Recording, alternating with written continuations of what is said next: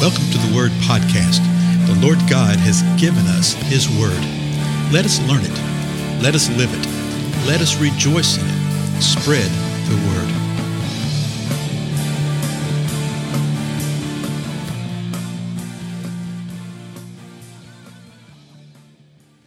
Blessings, everybody. This is Dale. Thank you so much for joining me on the Word Podcast. I'm sitting here having a little chuckle at my own expense. You ever have a chuckle at your own expense? I've had a problem here with the uh, computer stuff. I thought, what in the world is going on here? Because I got the all of a sudden this little squeak appeared, and I thought, where am I getting this squeak? What is this all about? And you, I don't think you can hear it in the background, but it hit me. What's going on? Our air conditioning has gone out, so I'm sitting here with the windows open. Yeah, in the middle of August, isn't that great? It's not too bad yet. And so I've got this window in my little office area here open, and it only opens from the top down. The bottom won't raise up, so double hung, but the top will lower.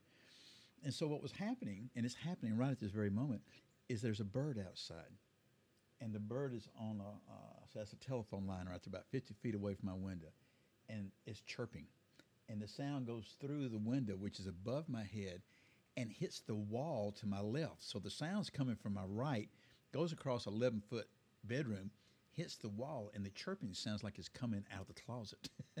and it sounds like it's coming out of uh, the wall right there. And I've got all, I got my keyboard and all this sound equipment, and everything over here. And I thought, why is it chirping? And then I looked out and saw the one bird.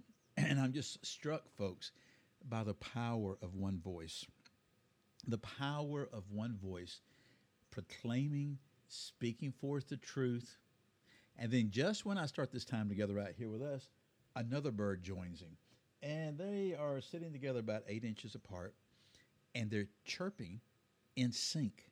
I'm listening to it right now. Uh, they're chirping in sync. Sometimes they chirp separately, but when they do it in sync, it fattens the sound up. There it goes again. They're, they're just chirping and chirping. So if you do hear a little squeak in the background, it's not me. It's not the equipment.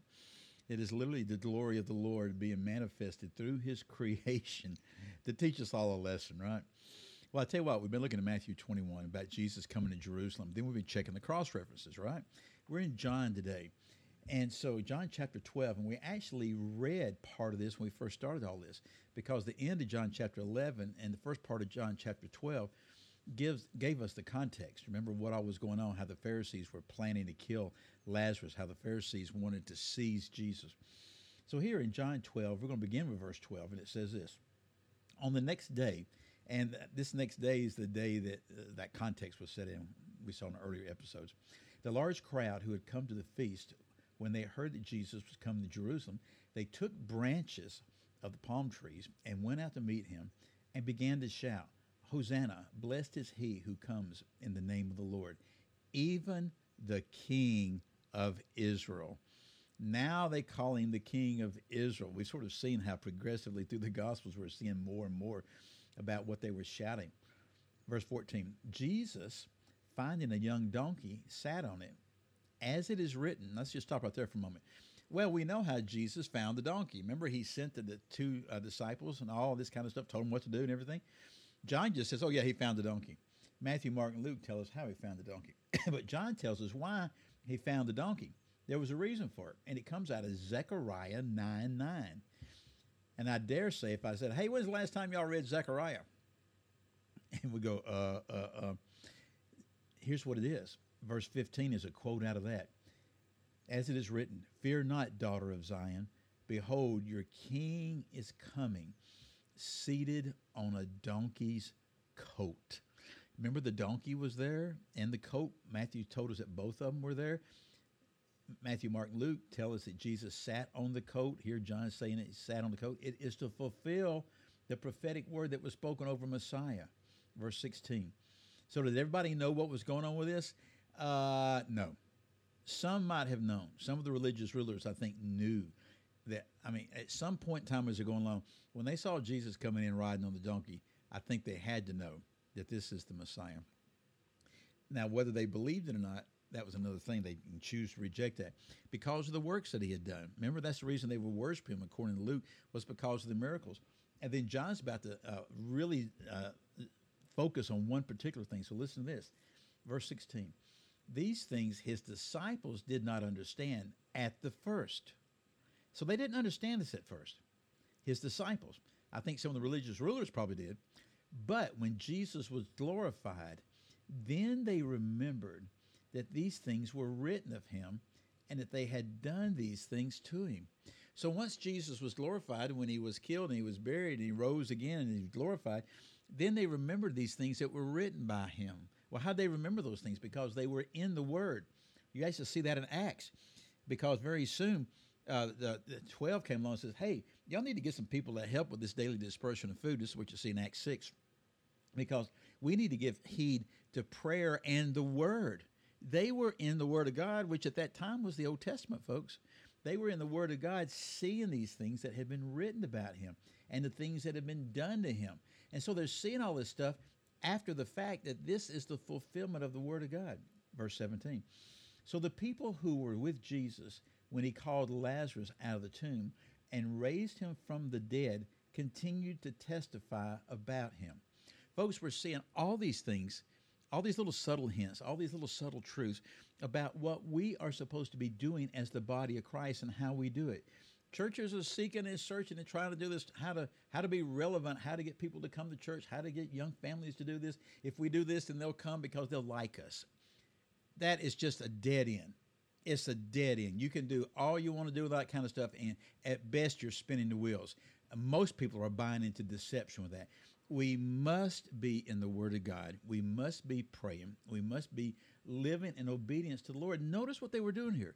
The people that had seen Jesus raise Lazarus out of the tomb were testifying of Jesus.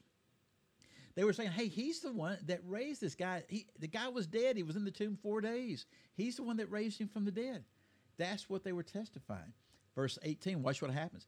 For this reason, also the people went and met Jesus, because they heard that he had performed this sign or this attesting miracle type of thing. They'd heard that Jesus had done this. They wanted to go see Jesus. They wanted to see the one that had raised somebody from death back to life. That is the pattern. When people see the power and the glory of the Most High God manifesting through his body, they want to see what it is. And you tell them, it's, it's the Lord moving in us. It's the Lord moving in me. It's the Lord that has changed me. And people want that. They don't want this approach where they feel like they're getting Amwayed. Okay? Sorry if you sell Amway, but you know what I mean. Multi level marketing. People feel like they're being sold a bag of goods. The goods may be good, but they feel like they're being sold.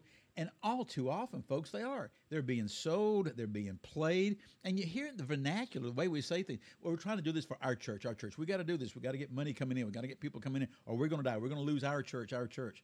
If that is your attitude, it's good that you lose your church because that church is not the church of the Most High God It's your church. Okay? Here they hear they've heard what Jesus did, they come to him. Now verse 19, last verse for the day.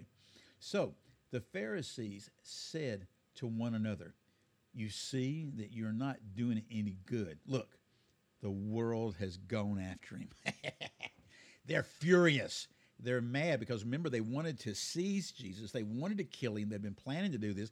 They didn't want to do it during these high holy days right here, the feast of the Lord but they had to do something. So this one plan they tried, it didn't work out. Another plan tried that didn't work out. Remember how they'd come up and ask Jesus questions, trying to trip him up? It never worked out. Now they're turning on one another. And what do they say? You see, you're not doing any good. Look, the whole world's going after him.